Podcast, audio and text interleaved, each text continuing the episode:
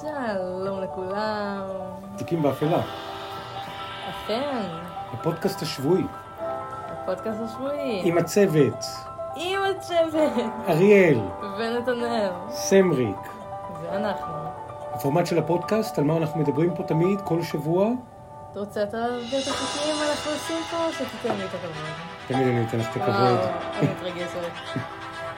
אמ, תיקים באפלה, פודקאסט פשע אמיתים. כל שבוע אחד מאיתנו, או אני אריאל או אבא שלי נתנאל, מביא נושא של פשע אמיתי, תיק שנותר באפלה, ופותח אותו כאן לדיון.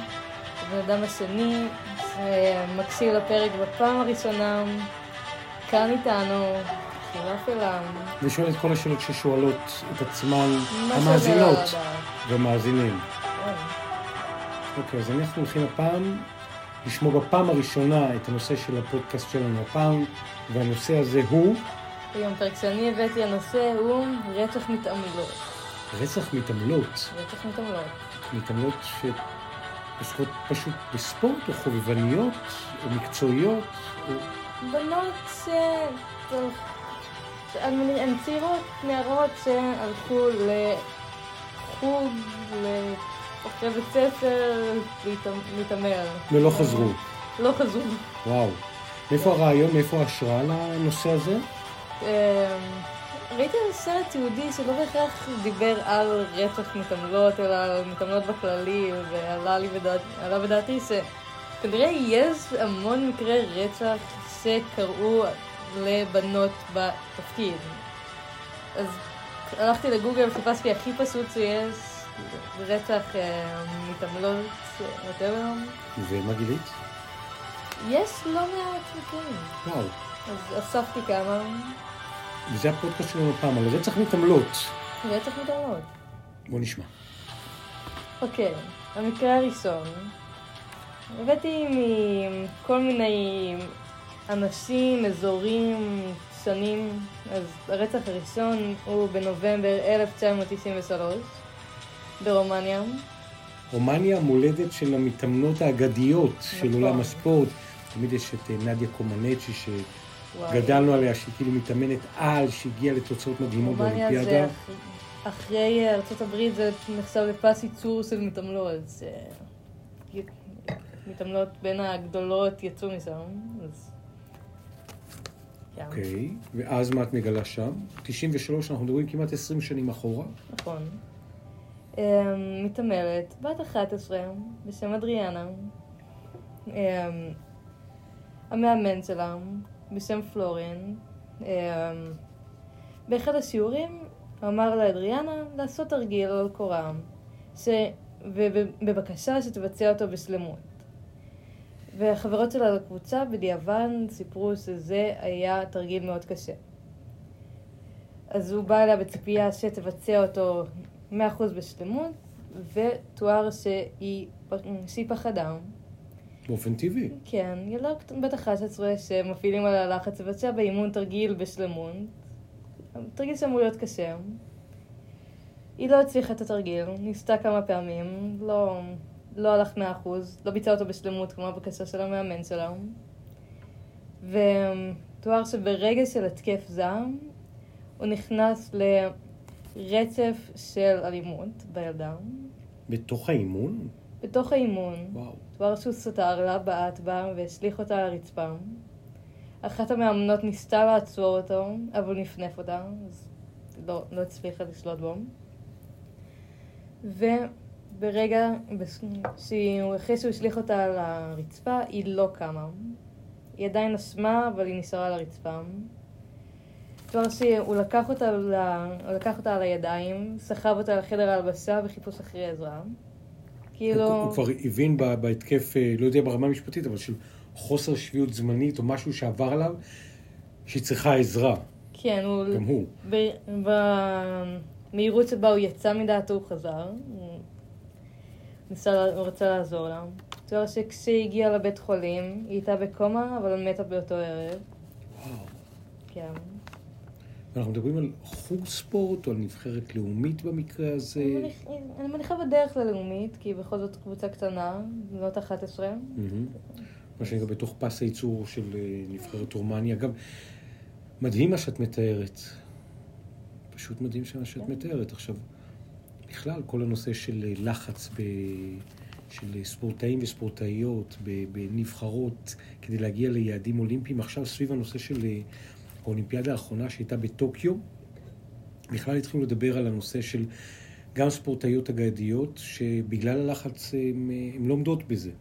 שום דבר שמוביל לרצח, כן? זה אנחנו פה נמצאים כמה קומות בתוך ים הטירוף, אבל שהנושא של הלחץ הנפשי שפה העביר את המאמן על דעתו, במובן המנטלי גם, לחץ נפשי, לחץ שהמ- שהמאמנים מפילים על המתעמלות.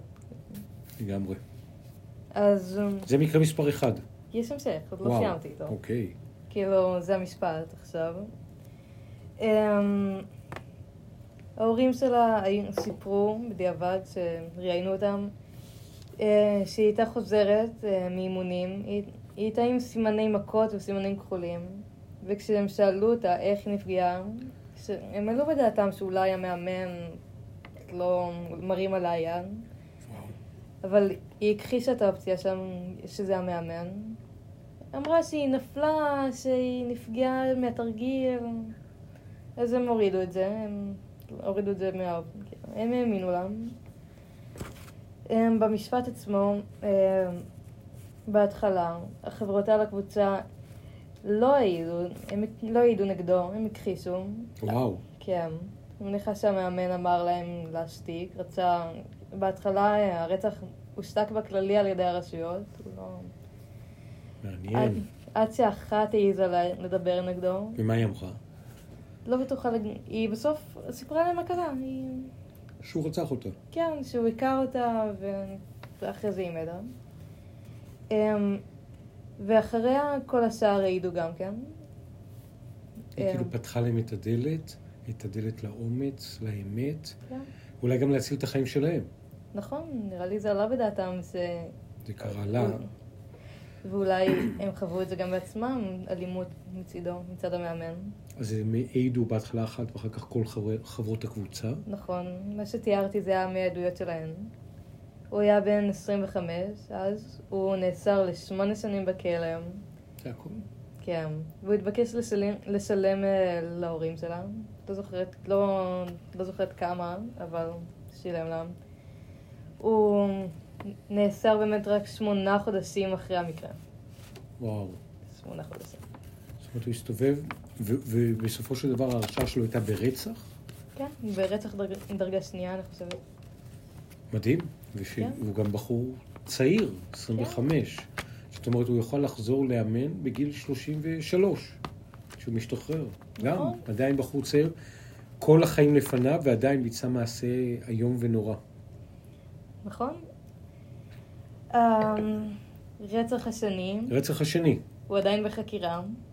בתקופה הזאת שאנחנו מקליטים, כן, בדקתי, מצאתי אותו יום אחרי שהוא קרה. וואו, יום אחרי בערך, כמה ימים, כאילו, חם, ה... חם מהמכבש שאנחנו לא כן. רוצים להיות קרובים אליו. לא תודה. אמ, הולנד. הולנד. אמ, הולנד. ב-31 ל-12, 21, 2021. ממש עכשיו. ממש עכשיו, כן. וואו. מה התאריכים? אנחנו נמצאים בשמונה בינואר, במועד הזה של, ה, של הצילומים ושל ההקלטה, זאת אומרת, לפני תש, שמונה ימים, תשעה ימים, לא, כן. 21 בזה, תשעה, 31. 31 בדצמבר, 31 ל-12, כן. זה שם אותנו פחות מעשרה ימים. נכון? אקטואליה חמה. נכון, נכון. כאילו, הייתי צריכה די לחפור כדי למצוא את זה, אבל אבל זה צף. זה שם. עוד פעם, אדם בן 32, מאמן מתעמלות, הוא... הוא אימן ילדה מתעמלת, בת 14. אה, ביום חמישי, יום לפני זה, ב-30 ל-12, היא דווחה כנעדרת. ובלילה, בין, בין ה-30 ל-31, נמצאה מתה מושלכ- מושלכת בשיח בקרבת אולם ההתעמלות על ידי קבוצה שהתאמנה באזור. וואו. כן. אז המאמן שלה, בן 32, אני לא מצאתי את השם שלו, הוא עדיין לא נחשף. ברור, זה עדיין כן, בחקירה. הוא עדיין לא נחשף.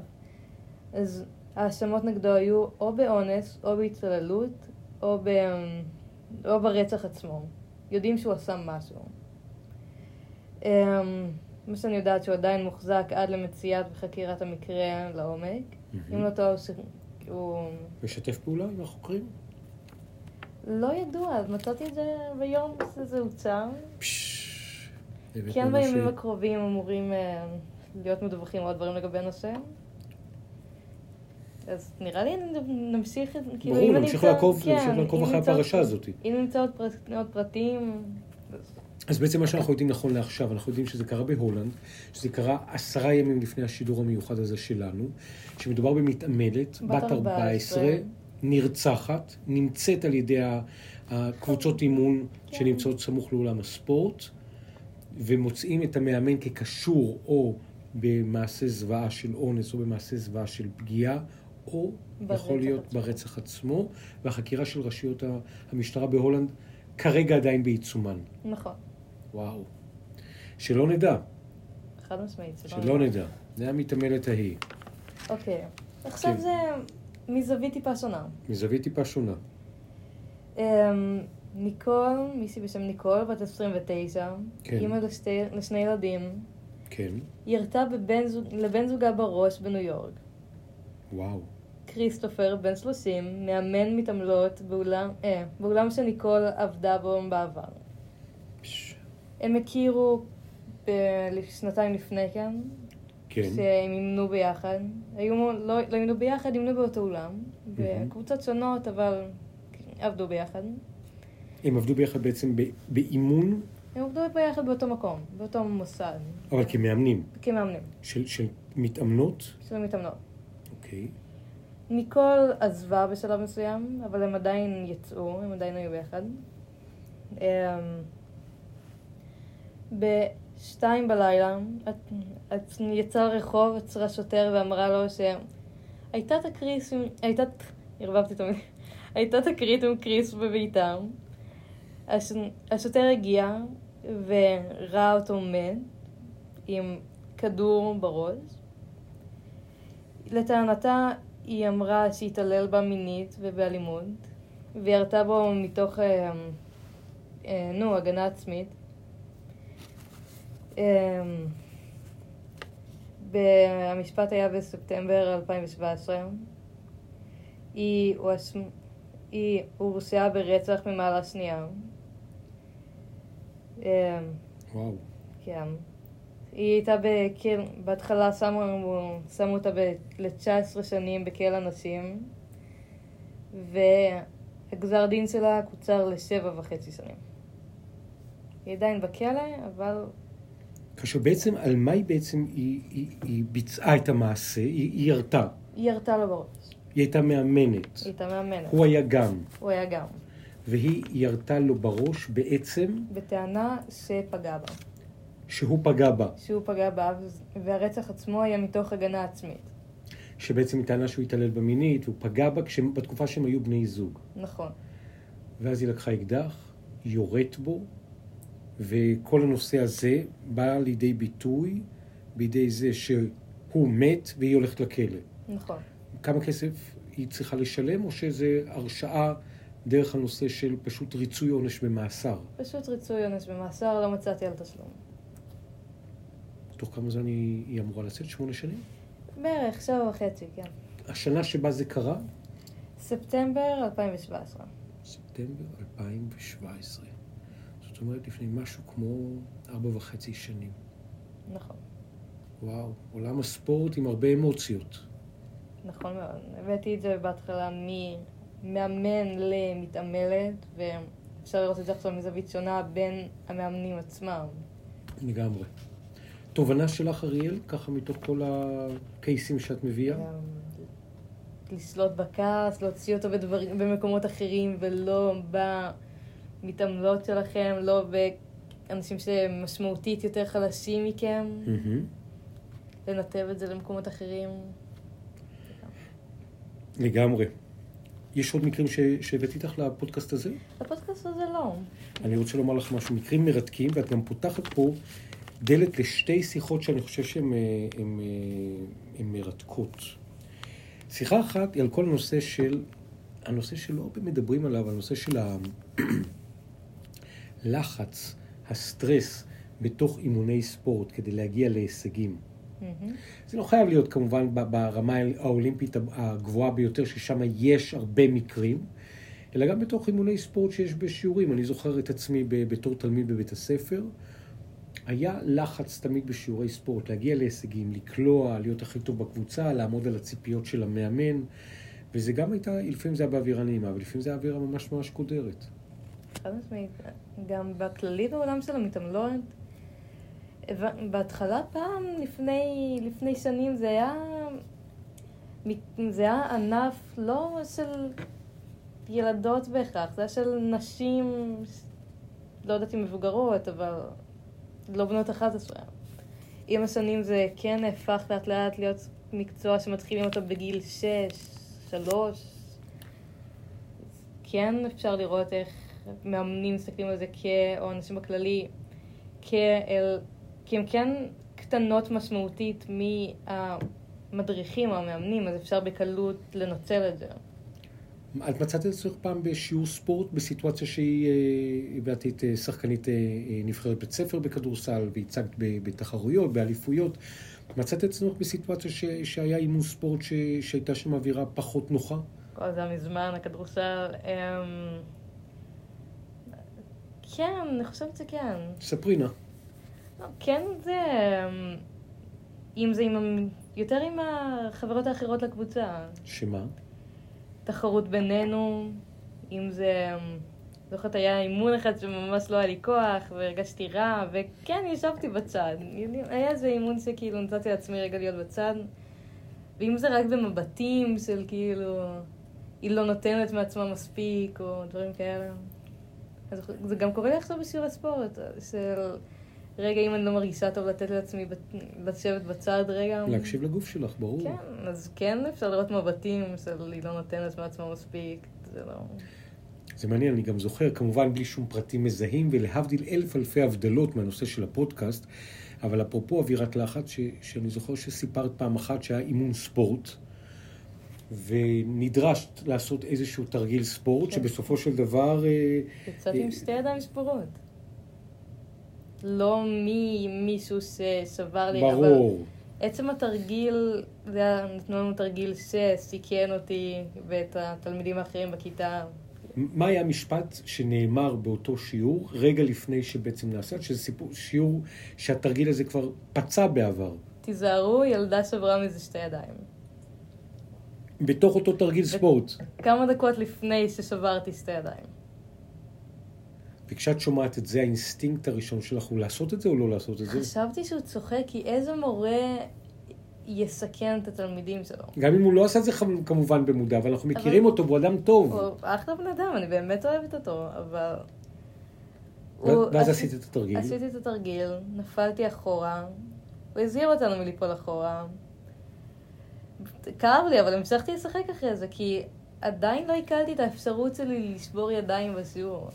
ומה מה, מה הרגשת אה, בתוך, ה, בתוך הרגע הזה שבעצם ה, ה, נפלת לתוך ה... מין זעזוע בידיים, היה לי מין, כאילו נפלתי על המרפקים. כן. הרגשתי את, הז... את המכה, כאילו, מאוד... הרגשתי אותה, אבל הייתי... בהיגיון שלי, לא חשבתי שמורה יכול, כאילו, יחשוב ויוד... יכין ויודעים משחק שעלול לסכן תלמידים. מדהים. אז המשכתי לשחק עם ידיים גרועות. וואו. לא פחות ולא יותר. יש לך איזה הערות כלשהן מהנושא שהבאתי?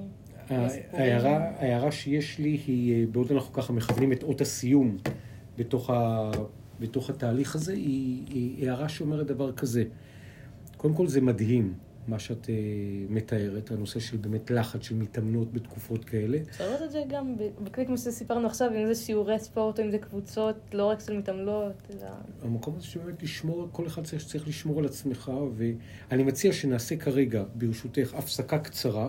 אוקיי. Okay. נעשה הפסקה קצרה ומיד נמשיך לחלק השני של הפודקאסט הזה בנושא הזה. אז אנחנו יוצאים להפסקה קצרה, פודקאסט תיקים באפלה, וממשיכים בדיוק את נושא השיחה מהרגע הזה.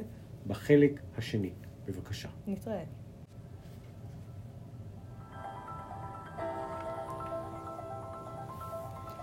שלום. כן, ואנחנו בחלק השני שלנו, של הפודקאסט תיקים באפלה, לקחנו הפעם לנו הפסקה קצרה כדי לאסוף עוד אה, ועוד חומרים מרתקים. מי שבהפסקה הזו עובר לו בשנייה. אה, כן, ההפסקה הזאת לפעמים לוקחת כהרף עין. יחד עם אה, הצוות, אריאל, ונתנאל, סמריק. תקשיבי, קוליוזה. קודם כל, כל מה שתיארת גם על הזיכרון האישי שלך מתוך אה, שיעור הספורט, לא יש ניסיון כלשהו עם המנחה. נושא מרתק על המקום הזה שבאמת אה, נשברו לך שתי ידיים. תראו לי שתי ידיים. מה עשית אגב? מה, מה נמשך מהרגע שאת מגלה, את ממשיכה להתאמן עם שתי ידיים שבורות, את מרגישה כאב עז או... אה, בהתחלה כן מנפילה עצמה היה זעזוע בידיים, כי. השורש שלהם או משהו. אחרי זה כאילו, אני מניחה שכאב לי, אבל איכשהו התעלמתי מזה. ואז? הגעתי הביתה, אני זוכרת היה לי נורא כואב, כש... כשהגעתי הביתה, ש... כמה שעות אחרי. כן, האנדרנלין כבר כאילו... נראה לי, היה לי מלא אנדרנלין אחרי זה. הוא ירד, נרגע, לפחות ישבתי כאילו עם ידיים משולבות, ואימא שלי כאילו הגיעה הביתה מהעבודה, שאלה אותי אם הכל טוב, כי ראתה אותי כאילו... אחת הידיים, אחת השנייה כאילו... אז הלכנו לבדוק את זה. לא רציתי בהתחלה, לא שזה יעבור. מזל שהלכנו לבדוק את זה, כי שתי הידיים שלי שבורות. שתי ידיים שבורות. שתי ידיים שבורות. שיעור ספורט. שיעור ספורט, כאילו. באמת תיזהרו, בבקשה. תהיו מחוברים לגוף שלכם. נכון. אם מאמן אומר לעשות משהו שאתם לא שלמים איתו במאה אחוז, התשובה היחידה היא לא מתאים כרגע. לקחת הפסקה, לעצור, לא משנה מה אומרים, לא משנה לחץ חברתי, לא בכללי משנה כלום. בשיעור ספורט אפשר נורא, בכללי נבחרו, בעיקר בנבחרות, אפשר נורא להיכנס ל... אני חייב לעשות את זה, אני כאילו להיכנס לאיזה פוקוס מטורף של... כאילו... של כאילו להרגיש הרגישות מחויבות ל... אתם לא חייבים כלום? פשוט שום דבר. ואם אה, איזשהו מאמן לוחץ או מתחרפן, פשוט שיעשה את זה לבד, לקח את הרגליים וללכת. נכון. לא משנה זה שיעור בבית ספר, אם זה שיעור כללי, רק אתם מנהלים את הגוף שלכם, רק אתם מנהלים את החיים שלכם. ואתה מזדהה עם זה באיזשהו מובן? שיעורי. ספורט? כן, אני זוכר את עצמי גם בתור אה, תלמיד, שהיו אווירות לפעמים של, של תחרות או של מתח, אז יש דברים שאני אה, מאוד מאוד רציתי ואהבתי ועשיתי, יש דברים שמאוד לא אהבתי ולא התחברתי, אז אה, פרשתי, שמתי את עצמי בצד, עשיתי את זה בקצב שלי, לא אכפת לי כל מה שאומרים האנשים מסביבי, אני הולך עם האמת שלי ומאמין בה, גם אם זה יכול לייצר מתח מצד שני, עם החברה, עם התלמידים, המורים, הכיתה, עם הנבחרות. מה שמתאים, מתאים. מה שלא מתאים, לא מתאים. דרם. בובום. ואריאלה, את הזכרת עוד נקודה אחת שהיא אה, אה, נקודה מרתקת, שפתחת פתח לשיחה שהיא על המקום הזה שיש, במקרה השלישי שתיארת פה, אישה שרוצחת את בעלה מתוך הגנה עצמית. ופה את פותחת פה אה, תיבת אה, פנדורה למקרים בהקשר הזה, שיש אה, לא מעט מקרים שבעל התעלל באשתו. האישה עושה מעשה ורוצחת את הבעל אפשר לעשות על זה פרק שלם כשחושבים על זה. לגמרי. אז אני רק אניח פה אמירה אחת, סיפור אחד, ואחר כך את תוכלי להביא מפה זה מקרה, כי זה, זה נמצא בתפר, שמצד אחד זה רצח, זה רצח, זה רצח. ולקחה את החוק לידיים, מצד שני, באה ואומרת האישה, הגנה עצמית. אז גם כן, מקרה שקרה פה במדינת ישראל בשנתיים האחרונות, אישה, קראו לה דלאל דאוד, והיא הפכה להיות סמל במובן הזה, כי 18 שנים היא יושבת במאסר על רצח. ועכשיו, לפני שנתיים, היא יוצאת מהכלא, ומה שקיצר לה ועשה את השחרור המוקדם בהקשר הזה, היה העובדה שהבעל התעלל בה, ובסופו של דבר האמינו לה מתוך המקום הזה, והיא יצאת מהכלא, והיא אמרה, הלכתי לישון בחצות, ובארבע כבר הייתי על הרגליים, בלילה האחרון שבו היא השתחררה, והיא פשוט התגעגעה למשפחה ולילדים שאותם היא רצתה לראות. היא יצאה מנווה תרצה. זה הקייס. אה, קוראים לה דלאל דאוד. זה הצילומים ש... שלה מחוץ אה, לנווה תרצה. למי שצופה בסרטון. למי שצופה בסרטון, רואים אישה חזקה, בריאה, נחושה, שיער צבוע לאדום. איך אני אוהבת שיער אדום. אה, זהו, ועכשיו בסופו של דבר האתגר הגדול לחזור לעבודה, לחזור ל- ליום-יום, לחזור... להשתלב חזרה בחברה מחוץ לכלא. זהו, עכשיו היה פה מקרה מעניין, כי הוועדה לשחרורים מוקדמים בפעם הקודמת, בדיון הראשון, לא קיצרו לה את העונש, היא הייתה צריכה להישאר בכלא לעוד הרבה זמן, אבל אחר כך, בגלל ההליך הטיפולי והשיקומי שהאסירה עברה בבית הסוהר, נקבע שהמסוכנות של האסירה היא נמוכה, והחליטו אה, לשחרר אותה לשחרור מוקדם לאור תוכנית טיפול שמציעה הרשות לשיקום האסיר, חמש שנים מיום השחרור, זאת אומרת, היא משתחררת, חמש שנים היא תהיה אה, מלווה וייתנו לה הזדמנות אה, שנייה. באמת אני חושבת שאם... שהכלא זה כן אמור להרחיק אנשים מסוכנים מהחברה, אבל כן אמור לשקם אותם כדי שיוכלו לח... לחזור לחברה. בדיוק. אז אם בן אדם לא...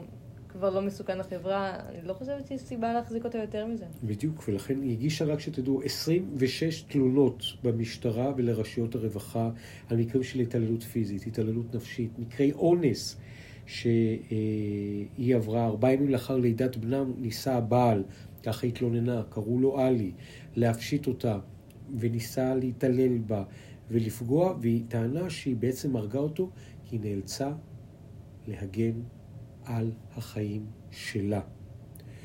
זהו, נשיא המדינה דאז, שמעון פרס, קצב את העונש שלה ב-2014 ל-25 שנים, והנשיא ראובן ריבלין הורה להקדים את כינוס ועדת השחרורים בעניינה, ובהתחלה דחו, ובסופו של דבר, אחרי שמצאו הליך שיקום וטיפול ארוך וממושך מספיק, אפשרו לדאוד להגיש עוד בקשה ולוועדת השחרורים כדי לנקות שליש ממאסרה. היא נפגשה במהלך התקופה בכלא עם רעיית נשיא המדינה, שבאה לבקר אותה, נחמה ריבלין, זיכרונה לברכה, והיא כתבה לה מכתב, אבל נחמה ריבלין כבר הייתה בערוב ימיה, לא הספיקה בסופו של דבר לקרוא אותו בטרם הלכה לעולמה, אבל יצאה מהכלא. והיום משחררת, וזה אפרופו שני המאמנים, המתח בתוך האימון בין הבעל, מתעלל, יורה, כלא, ובסופו של דבר לוקחת חיים. אבל כמו תמיד, לפעמים יש נסיבות שהן יותר מורכבות מאשר אפס או אחד, ואפשר להתבונן עליהן מכל מיני זוויות, בלי להצדיק. לא חלילה התעללות, אוי אבל ואבוי. העניין הוא, היא כן ביקשה עזרה, היא כן הגישה תלונות. אז אני- 26 תלונות. 26 תלונות. אז אני באמת לא מבינה מה עוד היא יכלה לעשות. כנראה שזו בדיוק הייתה התובנה שלה. אין לי מה לעשות אם אין אני לי מי היא לי. כן עשתה את מה שהייתה צריכה, היא, היא פנתה לרשויות הנכונות, היא פנ- היא פנתה אליהם 26 פעמים. בדיוק. זה המוצא אחרון אחרון אחרון. זה גם אה, מוצא אחרון, ולכן היא גם אומרת, בסופו של דבר, אחרי שהיא השתחררה, תודה לכל מי שתמך ועזר, אני מורידה בפניכם את הכובע. מה עוד היא יכלה לעשות? שוב, אי אפשר לשפוט אף בן אדם עד שתגיע לנעליו ולמקומו. יחד עם זה, אפשר היה, אולי, באמצע, לקחת את המטלטלים עם עזרה נכונה ולעבור למוסד לנשים אה, מוכות. יש מוסדות, יש הוסטלים, יש רשויות רווחה שאפשר פשוט לקום, לקחת את הרגליים ולצאת מהסיטואציה. כמו בשיעור ספורט, לא צריך לחכות לאף אחד. צריך פשוט לקום ולעשות את המעשה, ללכת לפני שיורים. אולי זו נקודה שהיא לא נכון. באה בגנות, אבל יש הרבה אפשרויות, גם במדינת ישראל, ובטח בתחקיר שנעשה לפודקאסטים הבאים גם בעולם, יש הרבה מקומות שאדם יכול לבוא, לקחת את עצמו, את הילדים. עדיין ו- מוזר לי שעצם, שהמקום שכן היה צריך לעזור לה וכן היא פנתה אליו לעזרה, לא, לא יותר מדי ניסו לעזור לה. לא יותר מדי ניסו לעזור לה, ויותר מזה, בסופו של דבר, ברגע האמת, היא מצאה את עצמה באותה סיטואציה לבד. וזה מה שהיא עשתה.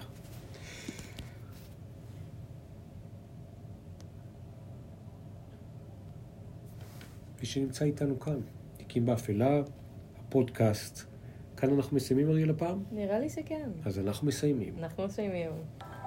וניפגש בשבוע הבא. בדיוק, מסיימים את הפרק הזה, לא מסיימים בכלל, אנחנו פה בעיצומה של מה עונה. חשבתם?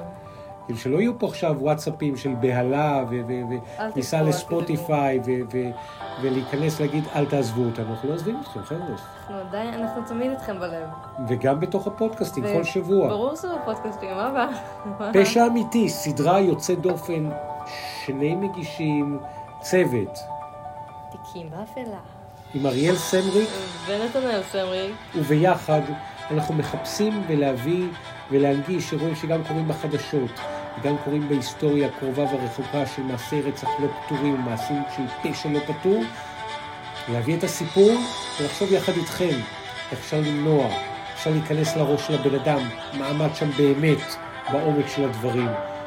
לא כדי להצדיק, רק כדי להבין את המציאות המורכבת שמובילה אנשים לאבד את זה, לקחת חיים, לפגוע בחופש של בן אדם אחר. אנחנו יכולים לדאוג בחיים היומיומיים שלנו, שזה לא יקרה לנו, בסביבה העוטפת שלנו. סיכמת את זה מאוד יפה. איזה תודה. רבה. תודה רבה לך, אריאל. סמריק. תודה לך נתנאל. ניפגש בפרק הבא.